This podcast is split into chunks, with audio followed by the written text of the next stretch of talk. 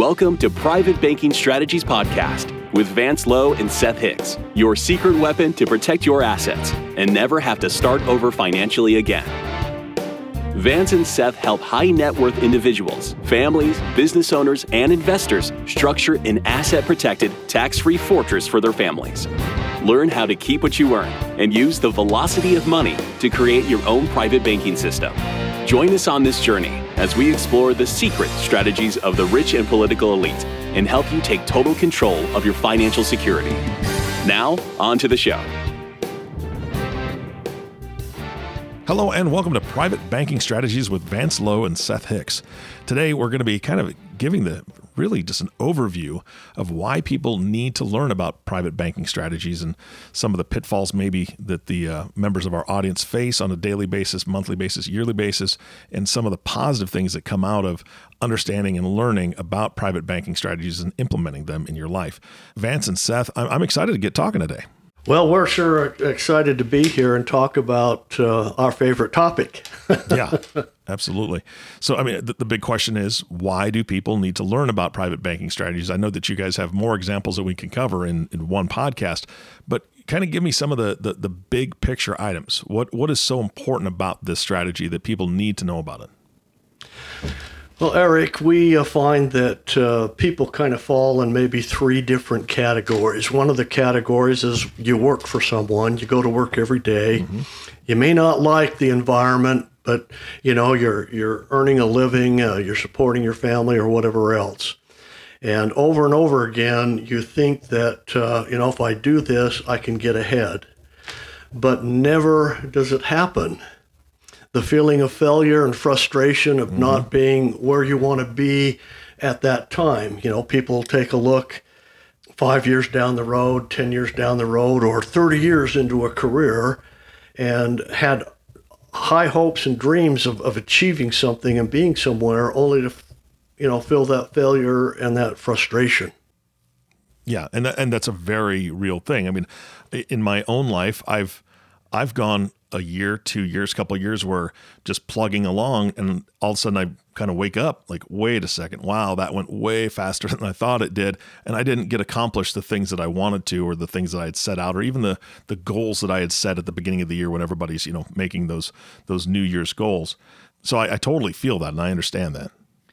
Eric, we feel like many times we've got clients that they wake up and they realize that their retirement plan, so-called plan, is completely insufficient. Their retirement is just around the corner and mm-hmm. they haven't accumulated enough wealth and assets to even maintain their lifestyle. They followed the herd mentality and they wake up completely disenchanted, hopeless, and despairing, realizing that there is no end to their work cycle if they want to continue to live their lifestyle.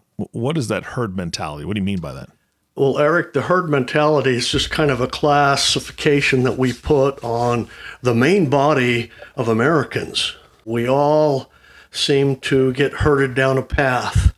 And we could do a full podcast. We could probably do a series of podcasts and really have a lot of fun with the herd mentality. But in a nutshell, what we're talking about here is we all follow what everybody else is doing. When in fact, we've heard time and time again that successful, independent, successful people don't do what everybody else does. Mm-hmm. They not only don't do the same things, they do exactly the opposites. We all hear that. We just don't understand it. But herd mentality might involve uh, checkpoints. We're in the herd mentality if we're doing like everyone else, I R As, four oh one k's. And those types of things, using financial advisors, uh, turning the responsibility over them, uh, over to them to do the in- investing and making all the decisions to make them successful. And that doesn't work. It's uh, what does the herd usually end up uh, ha- or have happen to them? You know, they get slaughtered. Yeah, slaughterhouse, yeah. That's kind of where that leads. Uh, however, however, there's one thing that's very enticing about the herd mentality. You may fail, but you'll fail with company. Mm. Yeah, Wh- which is really not a solution.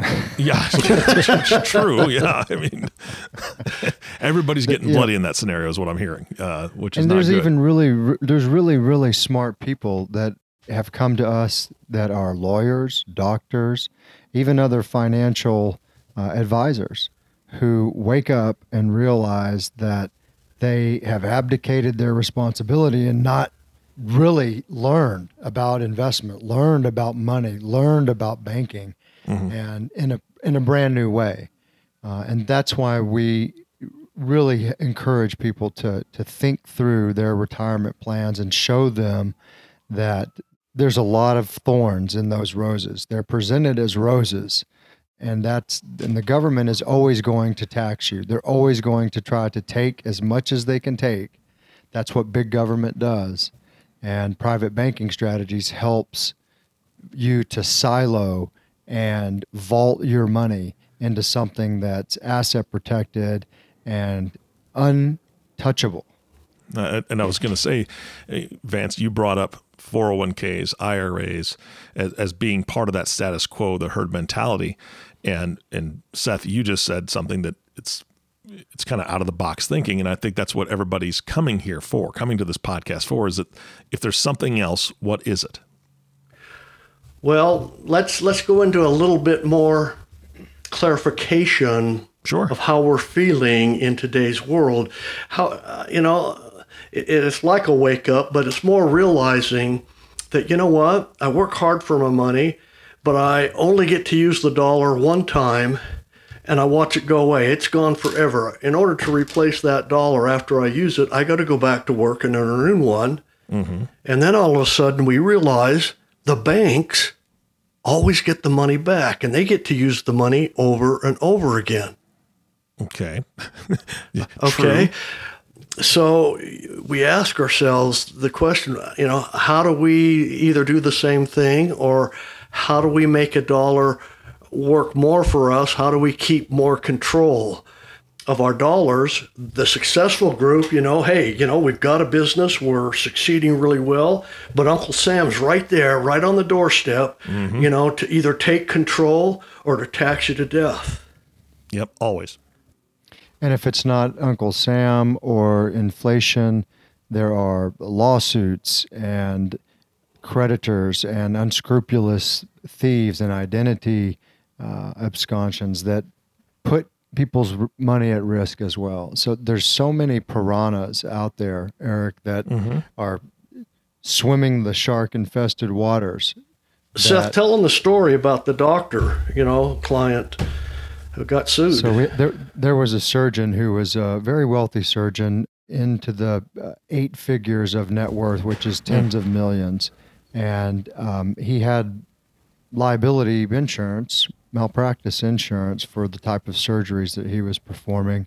And it was a ten million dollars coverage, which he thought was sufficient. Well, he was sued for negligent surgery, which went wrong, very wrong, for which he was responsible. And the lawsuit uh, ended with a over sixty million dollars verdict against him. Wow. So his insurance company ponied up their ten million dollars coverage, but the rest of the verdict, the fifty plus million, was he was personally responsible for. And it completely wiped out his entire estate. It destroyed his family, unfortunately, and was just a miserable situation for him and his family and for everyone concerned. Now, the contrast that with what a successful scenario would look like, the surgeon would have implemented private banking strategies, probably would have had more insurance coverage for his malpractice and uh, negligent surgery that was performed. But nonetheless, the money, if he would have banked it in his vault through private banking strategies, would not have been attachable in litigation. So someone getting a judgment against him would have been inconsequential, and the money in his vault, his private banking strategy vault, would have been completely protected. Okay, you're saying money, but I'm I'm assuming that you're also meaning property and estate and things like that, because it's it's not just the cash that somebody would have on hand. And and I don't know if you could touch on future earnings even. I don't know how that would work. But let's say that that doctor didn't have the amount of coverage, same scenario. So he's got ten million of coverage. It's a sixty million dollars judgment. Insurance pays their ten, there's fifty million on the hook someplace. How would private banking strategies, how would that help save his estate? Well, his estate was already set into the vault. And we're talking about a, a very carefully designed life insurance contract that has cash value. It's supercharged for with cash value mm-hmm. to act as one's bank. So as he is funding his bank and buying premiums, using that money in his system for business expansion, investment, or otherwise, the the assets within his private bank are protected through structure. So the structure is is one that's proprietary that we set up, and in many states, the legislatures have enacted laws which protect life insurance contracts and mm-hmm. other forms of life insurance product, and sometimes annuities, sometimes other uh, types of investment vehicles.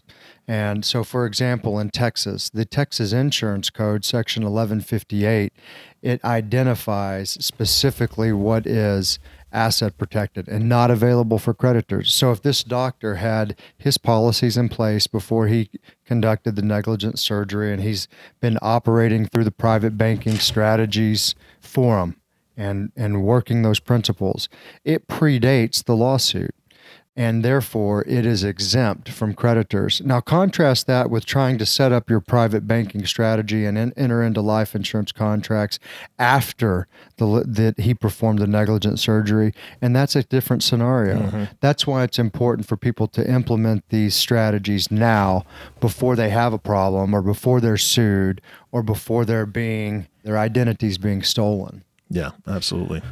So let me let me talk to us for a few minutes about what life would look like if all these hassles, all these problems disappeared. Okay. So picture a life when you bring home a dollar, you get to use it over and over again, just like the banks are doing now, knowing that every time you use that dollar, you're going to get a, a new dollar's worth of service or or, or value every time, just like the banks. You know, you can picture a life where your wealth is going to increase every single day. It's a little different than out there today. Mm-hmm. Most Americans are not better off day by day. As a matter of fact, the majority of Americans are going the other direction. Uh, their, their debt is increasing. Their wealth is decreasing. Mm-hmm. We want to be able to show, and you know, if you if, if life, if you knew life was getting better every single day, picture that. How would that make you feel? Would that give you more security? Would that allow you more time to do the things that you want to do? You know, there's just a million things that can happen if all of this, Pro- all of the problems that we face and all the hassles go away. You know, you can picture a life where you can store your wealth. This is what Seth was just talking about, knowing that this wealth, this money, is in the safest place on the planet. Mm-hmm. A life where you and your family were became more private, and you could do all the things that you wanted to do. This, these are the things that we all wake up in the morning for, hopefully, and it's what gives us the reason why we're going to work. Even you, Eric, have some, uh, you know, some dreams and oh, uh, things that you want to accomplish, right? Yeah, absolutely. Uh, I, I want to go back though, because I, I'm still trying to understand the concept of using a dollar more than once. Somebody explain that to me. How does that work? Well, let me explain it this way. The banks lend out money. You know, that's their main thing that they do, mm-hmm. correct? Yep. And it always comes back in payments, right? Correct. So, we, you know, that's a given. Banks never lose money when it comes to lending, loans, things like that. They're so over-collateralized that if they have to take a property back or a vehicle or something else like that on a bad debt, that's what the interest rates are for, mm-hmm. you know, to, to equalize those out. They get the money back. Well, the banks can take every dollar that comes back. They can turn it into ten dollars. nine dollars comes from thin air, and they get to lend out nine dollars for every dollar that comes back to them. That's the problem that we're having with the banking world right now. That's what causes inflation, is them lending money that they don't have. Hmm. And what, what Vance is describing is de- derivative lending. Derivative lending means like our deposits in the bank. We bring actually six cents into the bank, and they're able to actually loan a dollar on that six cents. That's called derivative lending, and it's funny math. It's making money out of thin air, and when loans go bad in a bad real estate market or in a collapsing economy or in a pandemic, that's when problems start to explode. That's what Vance is talking about, where the, the they make money out of thin air. It's called derivative lending. Mm. So let's take those dollars. Those dollars keep coming back, and they get to use them over and over again. Well, folks, I'm here to tell you, we're here to tell you, you can do exactly the same thing. And it's so simple, you know, it's almost scary. All you have to do is set up the same strategy that the banks are doing. You just can't do the derivatives. Hmm. Yeah, unfortunately, Eric, if, if I brought you a dollar and you were able to turn around and loan ten to somebody else, uh, would that be a good deal? For me. Yeah, for you. Yeah, yeah, exactly. Yeah. So that's what exactly we want to do, is set up the banking situation for for clients such that they get the money back. They become, they set up their own family banking system whereby they take the money out of their life insurance policies for investment, for growth, for whatever purposes that fit their investment strategy and their wealth creation strategies. Mm-hmm. And they and they cycle their income back through their family banking entity, which is asset protected, grows tax-free, and compounds year after year. I R S doesn't get involved, and it's a win-win-win. One of the things I, I think uh, everyone has to understand, these contracts we're talking about, these life insurance contracts, are special contracts designed and put together to form a perfect private bank. This isn't new. It's not cutting edge technology. This is what was taken away from our education system. But those contracts are still there. They still exist. We can still do it. We just have to learn how to set it up and run it. What we're do- doing is we're talking about picturing, if we took control of the banking equation in our lives, what would life be? be like. Mm-hmm. So you can picture a life where you can pass, you can build this uh, this wealth into your family and your extended family. All of a sudden they catch on, they start doing the same thing, and they capitalize their own banking system, and so they borrow from themselves. Of course, you're going to want interest. Uh, you know, if you invest money, you want the highest interest you can turn uh, get in return. So when you lend money even to yourselves, you charge yourself interest and you get yourself uh, a high return. It's tax advantage. So here's here's a world, once you get it into your system, the I R S is going to leave you alone. The government's going to leave you alone. They have no idea what and how you're doing it. As far as they're concerned, you've paid your obligation for your taxes on your increases, and what you do with the money in your own system's totally up to you. Can you picture that life? Can you picture a life where you can be more private outside of government intervention in these things? Yeah, that would be that would be obviously very nice. I I, I don't know exactly obviously how it works. I know that that's what this podcast is for. Is that you're as we move forward, you're going to educate uh, all of us on kind of how that looks, how that works uh, with each stage of the pillars we're going to be covering. Yeah, you're painting a wonderful picture. Uh, it's just still, to me, a bit blurry, right? you know, yeah, it's, it, it, it's a bit blurry, but what we're trying to accomplish with our podcast today is the reason and the need yeah. to investigate the private banking strategy. Do I need this in my life? And will this work for me? This is what you want to find out. Mm-hmm. So let's talk about ideal clients. Who, who listening to this right now needs to say, okay, obviously, in my opinion, I'm hearing somebody who wants less government intervention or less maybe oversight by the government into their own business, which I, I think all of us would like Uncle Sam to stop creeping around our house, taking a look at what we do, you know, protection. Uh, obviously, there's tax advantages to this, being able to have more control. Uh, so anybody who falls in those categories obviously needs to be thinking about this. What other criteria are you looking for when a, for a client to come to you? Well, here, here's a good example for that. I'll take the first part of this, Vance, and you can fill in the backside. Mm-hmm. Frankly, for us, it's much harder to work small amounts and small policies and come up with strategies. Uh, it takes m- probably more work than it does for those with uh, more wealth. Most of our clients are higher net worth individuals. Most of them are business owners, real estate investors, doctors, lawyers. Mm-hmm.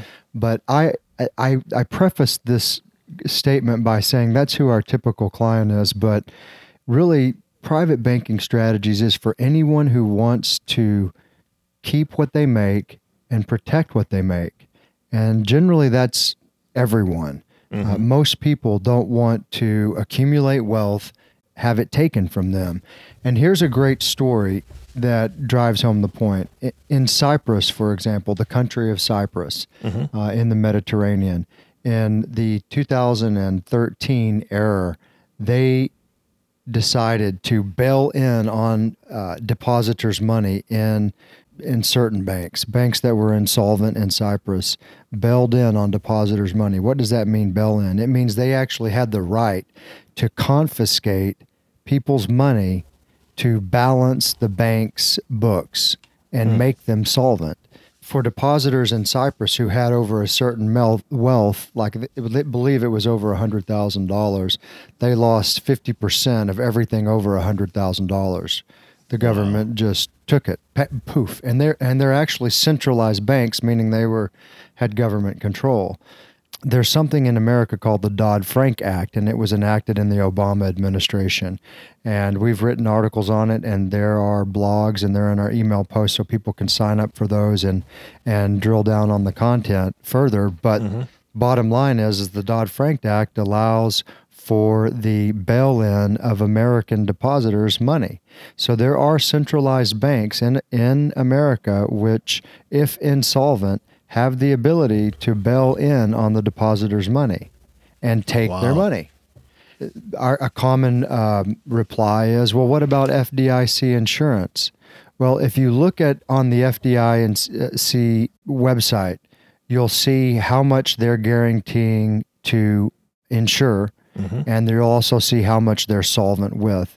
And if the math is calculated, they're going to be able to insure about one point three cents of every dollar that they're making mm-hmm. a representation, they'll they will insure. So F D I C insurance, in my opinion, is not a very safe uh, mechanism for uh, protecting your money.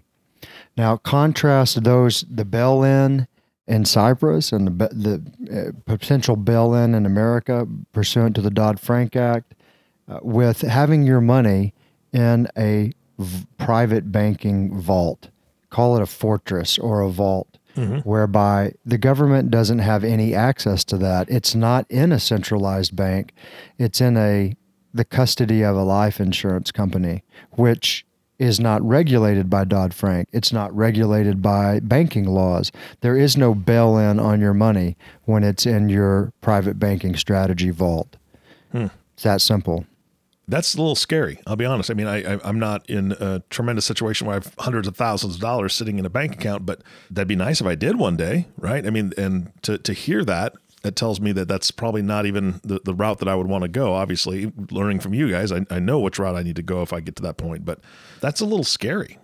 Well, Eric, even if you got ten thousand dollars in the bank, do you want to lose it? No, I'd rather not. No.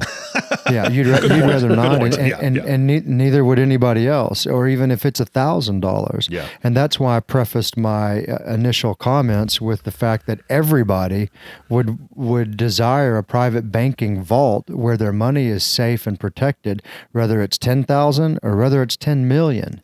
The concept is the same, because to each man's own home is his castle. Mm-hmm. To each man's own bank, that is his livelihood, his wealth, his his wherewithal. Right? I mean, that's that's the bottom line. Yeah. Jeez. Absolutely.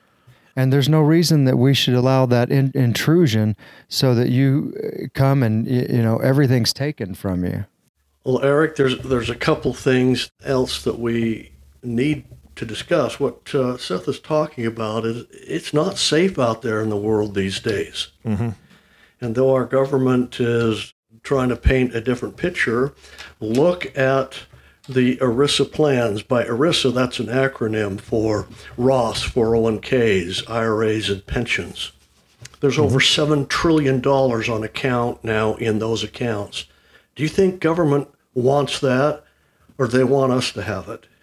Yeah, well, we know. We know Uncle Sam would love to get his hands on that. Yes, and he's working very hard. Um, I'm reading articles right now about upping the taxes on those items uh, to a minimum of fifty percent so that they can't get at it. They want to be able, I think, to confiscate even those dollars. Mm. And if that's where everybody's money is for retirement, you know, what's that going to leave them with? Yeah, yeah, absolutely.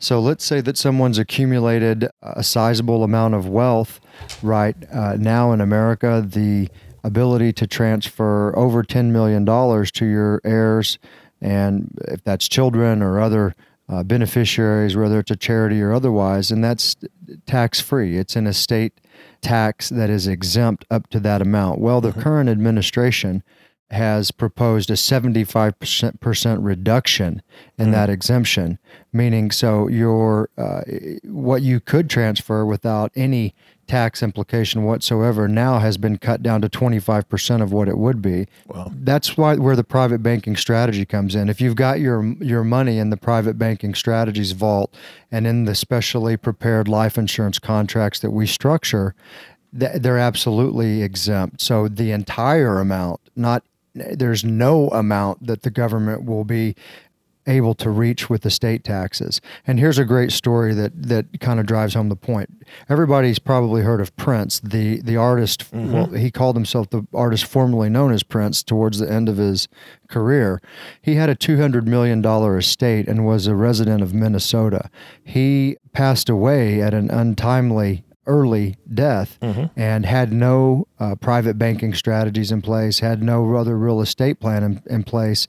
And between the state of Minnesota and the federal government, they took over fifty percent of that two hundred million dollars, and his rightful heirs received less than fifty percent of that. Wow. I've even heard Susie Orman say the exact same thing in uh, an interview with a New York Times reporter, where she was concerned because of her estate at the time was, I think, fifty million, that her partner was going to be ha- having half of that when mm-hmm. the uh, estate tax man came and slashed that in half.